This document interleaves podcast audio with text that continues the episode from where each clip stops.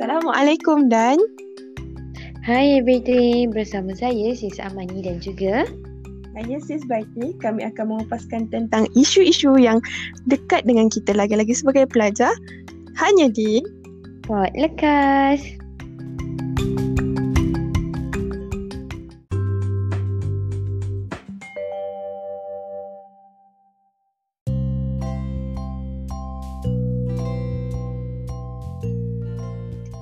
Ha, jadi bagi episod yang pertama ni kami nak Ya. buat sesuatu yang menarik. Tak adalah menarik tapi yang dekat dengan kita which is topik kita pada hari ni it is okay not to be okay. Kenapa okay untuk kita tidak okay? Sebab apa? Melihat kepada apa yang kita lalui sekarang. Lagi-lagi sekarang tengah ODN. Kita Mm-mm. bukan sekadar ada tanggungjawab sebagai seorang uh, sebagai seorang pelajar tapi juga sebagai seorang anak. Lagi-lagi kalau ada sesiapa yang cuba untuk membantu keluarga dia ataupun tak pun cuba untuk membantu diri dia, dia bersegi mencari uh, income lebih. Betul tak Baiti? Betul. Uh, cabaran pembelajaran secara atas talian atau pembelajaran jarak jauh sekarang ni ber, uh, berbeza lah. Kalau dulu kita kata uh, kita mungkin terlalu sibuk di uh, dengan kehidupan kampus. Tapi sekarang bila kehidupan dengan kampus tu kita dah biasa tapi kita dipaksa untuk adapt dengan situasi yang baru dan mungkin perkara ni menjadi satu orang kata uh, isu buat buat semua orang sebenarnya. Mungkin pada peringkat awal kita rasa ish okey lah kan keadaan yang sekarang kita hadapi mungkin uh, kita lebih tenang duduk di rumah tak perlu nak orang kata bangun pagi tu tak perlu nak bangun awal untuk bersiap lepas tu fikir nak naik apa pergi kampus apa semua sampai kelas lepas tu fikir tengah hari nak makan apa sebab semua dah tersedia di rumah. Tetapi hakikatnya permasalahan kita yang berada di, di rumah ni cabarannya berbeza daripada kehidupan kita yang dulu. Macam sekarang kita dekat rumah untuk kita seimbangkan antara komitmen sebagai seorang pelajar dan komitmen sebagai seorang anak komitmen sebagai mungkin kita ada menyertai badan-badan persatuan komitmen sebagai ahli uh, di dalam persatuan tersebut dan juga benda ni semua bercampur bau dan kadang-kadang terlalu buat kita sebagai seorang pelajar rasa uh, terbeban dan tertekan dengan perkara macam ni betul tak? Betul. Okey, dan bila mana kita rasa tertekan, kita rasa stres, adakah macam apa cara kita untuk kita luahkan rasa tu? Adakah untuk kita marah dengan orang sekeliling? Adakah ketika kita mengabaikan certain-certain benda yang kita buat? Tak, sebab kita ada cara yang sendiri, cara yang better untuk kita luahkan segala-galanya. Dan it is okay untuk luahkan apa yang kita rasa. Sebab kita adalah manusia, kita adalah um, ada limitasi dan itu adalah normal proses untuk kita untuk kita rasa benda macam tu. Jadi kita sebagai seorang manusia kita tak perlu pun untuk sorok untuk rasa macam eh hilanglah perasaan ni tak perlu. Don't push yourself too hard. Ha. Hmm. Betul saya setuju dengan apa yang Am cakapkan tu. Sebab orang kata manusia biasa ni macam mana susah untuk kita sebagai manusia ni untuk kekal maintain cool macam tu sebab kita bukan robot. Betul tak? Betul, kita bukan robot. Jadinya untuk express ke rasa tu, kita menangislah, menangislah sesuka hati. Sebab bila mana kita dah tak tahan sangat, tanpa sebab kita rasa nak menangis. Dan bila kita menangis tu, jangan pernah rasa, oh ini ada tanda aku lemah, aku dah memang tak tahan. It is okay untuk rasa lemah, it is okay untuk rasa macam uh, to let go benda tu. Sebab apa? Itu adalah normal. Menangis tu adalah normal bila mana kita tak tahan sangat satu benda. Betul. Jadi Hmm. baik apa yang kita akan dapat bila I mean like apa yang akan jadi bila mana kita menangis terus. Okey, ini adalah antara fakta-fakta yang menarik yang kita temui ya. Jika uh, seseorang itu menangis, apa kebaikan-kebaikan yang dapat bukan sahaja sebenarnya daripada segi emosi, tapi menangis ni dapat bantu daripada segi fizikal badan kita juga. Ha. So yang pertama uh, adalah menangis ini dapat membuatkan kita lebih tenang. Hmm. orang kata kenapa tenang sebab kata uh, ada satu artikel ni yang yang Badi baca dia kata ini dalam bahasa Inggeris eh crying may be one of your best mechanism to self-soothe. Okay? Researchers have found that crying activates the parasympathetic nervous system PNS so the PNS helps your body rest and digest The benefits aren't immediate. However, it may take several minutes of shedding tears before you feel the soothing effects of crying. Maksudnya, nak cakap dekat sini, para pengkaji, mereka buat satu kajian yang mengatakan uh, bila kita menangis, dia akan mengaktifkan parasympathetic nervous system, satu sistem dalam badan yang membantu untuk badan kita uh, berehat. Ha, bantu untuk badan kita berehat dan badan kita untuk orang kata uh, bantu sistem penghadaman dalam masa yang sama. So kita mungkin tak dapat rasa uh, orang kata kesan kelegaan tu serta merta bila kita menangis. Sebab pada hakikatnya kalau Baiti sendiri lah kan bila Baiti menangis apa yang Baiti rasakan masa tu adalah kesakitan. Ha, bila kita sakit kita rasa eh kita sakit lah. Bila kita nangis kita rasa sakit. Tapi the the effect after kita menangis kita akan rasa lebih tenang. Body kita akan tak tak ada rasa tense. Sebab kita bila kita keep on orang kata building up kita kita bottle up feelings dalam kita punya hati. Kita tahan tahan tahan. Apa kita akan rasa uh, tegang tau. Body kita tak tak relax. So bila kita nangis dia akan bantu kita punya body untuk relax dan untuk emosi tu untuk orang kata keluar lah.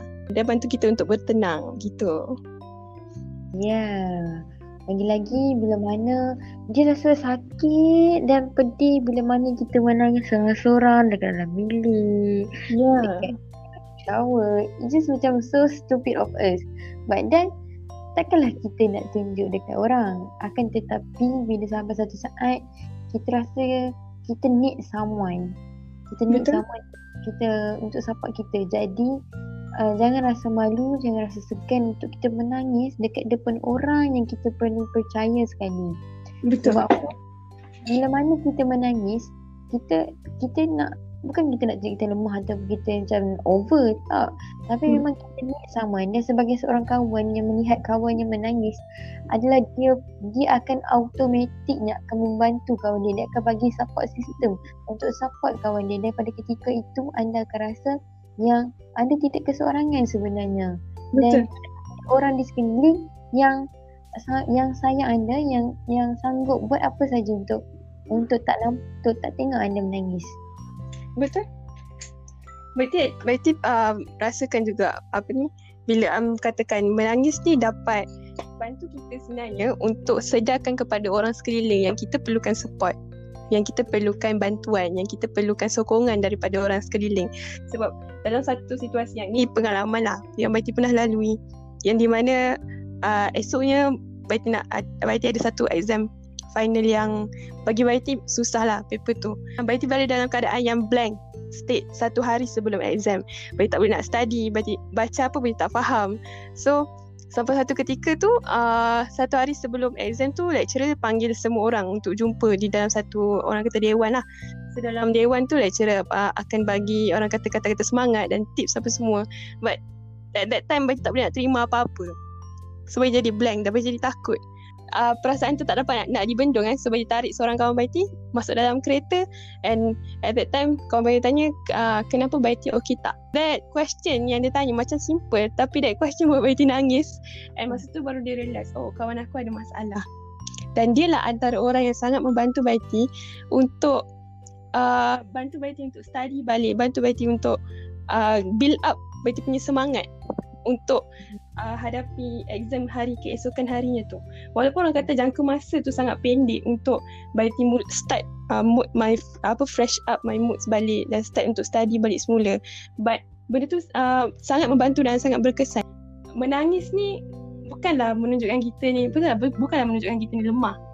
Tapi menangis ni adalah satu mekanisme untuk kita tunjukkan yang kita memerlukan perhatian. Dia macam alert system lah dalam badan kita kan. Faham? Okay Jadi yang guys. Dan bila Bila Bila waktu yang sesuai apa? Dia sebenarnya hmm. waktu menangis. Ni Dia bila mana kita dah tak tahan. Hmm. Tapi ada satu waktu tu bila kita menangis dia akan beri manfaat kepada kita untuk kita release stress hormon kita. Dan hmm. juga kita dapat uh, pahala. Kita dapat manfaat daripada tangisan tu bila mana kita sujud ketika kita solat itu lagi-lagi uh, solat pada waktu malam. Ya Allah pada waktu tu kita, kita nak menangis tu menangis masa puas-puasnya bila kita menangis tu kita rasa macam kita bila kita luah dekat Allah tu kita rasa macam kita berada di satu alam lain yang mana kita minta kita ceritakan segala-galanya dan kita minta keampunan kepada Allah supaya masalah itu ataupun apa yang kita hadapi ni kita mampu atasi. Dan insyaAllah rasa tangisan itu akan dibalas dengan rasa kelegaan, dengan rasa hati yang lebih tenang. Betul. Jadi, jadi bagi saya, uh, it is okay to you to cry. It is okay to you to feel what you feel right now. As long as um, you didn't do something yang harm kepada diri you guys. Faham tak? Betul. Jangan sekali-kali cuba untuk uh, menzalimi diri sendiri it is okay untuk buat je apa yang korang nak buat untuk uh, lepaskan apa yang korang rasa but then hmm. don't do something yang uh, tidak sepatutnya kan baiki betul. Orang kata uh, macam uh, my mom sendiri selalu pesan lah kalau kita ada masalah it's better for us to express the feelings. It's better for us to let it go daripada kita tahan. Sebab orang yang menangis itu lagi baik daripada orang yang tahan diri dia daripada dia menangis. Ha, sebab at the end bila dia tetap tahan tahan tahan uh, kesan dia akan lagi teruk bila dia start untuk burst out orang kata break breakdown macam tu. Okay, so apa yang apa yang kita nak simpulkan daripada apa yang kita cakap pada hari ini adalah it is okay untuk korang rasa apa yang korang rasa sekarang ni and you have to accept the feel right now. Kena terima apa yang korang rasa sekarang ni supaya um, you can do it do more better. Ha. Macam mana kita nak move forward kalau kita masih lagi tak lepas lagi apa yang kita rasa sekarang. Dan kita tak boleh nak lari daripada masalah sebabnya masalah itu akan sentiasa menghantui kita selagi mana kita tak selesai ataupun kita tak berhadapan dengan masalah itu sendiri. Betul. Dan sebenarnya sebagai seorang manusia kita macam Am kata kita tak boleh lari daripada masalah tapi apa yang kita perlukan sebenarnya ketenangan dan kekuatan untuk menghadapi masalah tersebut. Dan mana lagi kita nak minta selain daripada kita kembali balik pada pencipta kita betul tak? Um. Betul. Dan juga uh, ada tips lah sebenarnya yang nak kongsi. Ada lima tips yang di mana untuk bantu kita orang kata tekanan ini uh, apa yang, dia datang daripada uh, emosi dan juga efek pada hati kita.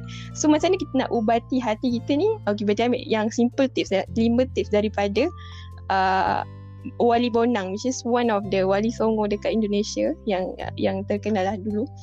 Okay. Uh, so dalam lirik dia ubat hati tu ada lima perkara. Yang pertama baca Quran dan maknanya. Yang kedua salat malam dirikanlah. Yang ketiga berkumpullah dengan orang soleh. Yang keempat, perbanyakkan berpuasa. Yang kelima, zikir malam berpanjanglah. Betul. Ha, so itulah kesimpulan daripada Baiti. Okey. Jadinya kita harap dengan perkongsian ataupun apa yang kita nak cakap pada hari ini sedikit sebanyak membantu ataupun uh, can, orang kata apa Baiti kita, kita harap ia dapatlah memberi sedikit kelegaan ataupun something yeah. yang you guys can motivate yourself sayangi diri anda lebih lagi. Betul. Gitu. Mula untuk sayangi diri sendiri sebelum sayangi orang lain. Orang kata memanglah kalau kita kata ukhuwah yang yang paling baik itu adalah mendahulukan orang lain lebih pada diri sendiri but in the same time diri kita sendiri pun memerlukan kasih sayang itu. Betul tak? Hmm. Betul. Jadi insyaAllah kita habiskan uh, perbincangan kita pada hari ini di sini tapi uh, pada minggu-minggu yang akan datang insyaallah dua minggu sekali kita akan adakan uh, episod yang baru ya dalam sesi pot lekas dan kita akan bawakan tetamu-tetamu yang istimewa untuk sama-sama membincangkan tentang isu-isu yang dekat dengan kita ni. Betul insya-Allah. Allah. Jadi kalian lebih diberkati dan kita sama-sama dipermudahkan urusan. Um, InsyaAllah. Itu saja daripada kami. Dan jaga diri, jaga hati, jaga iman. Assalamualaikum.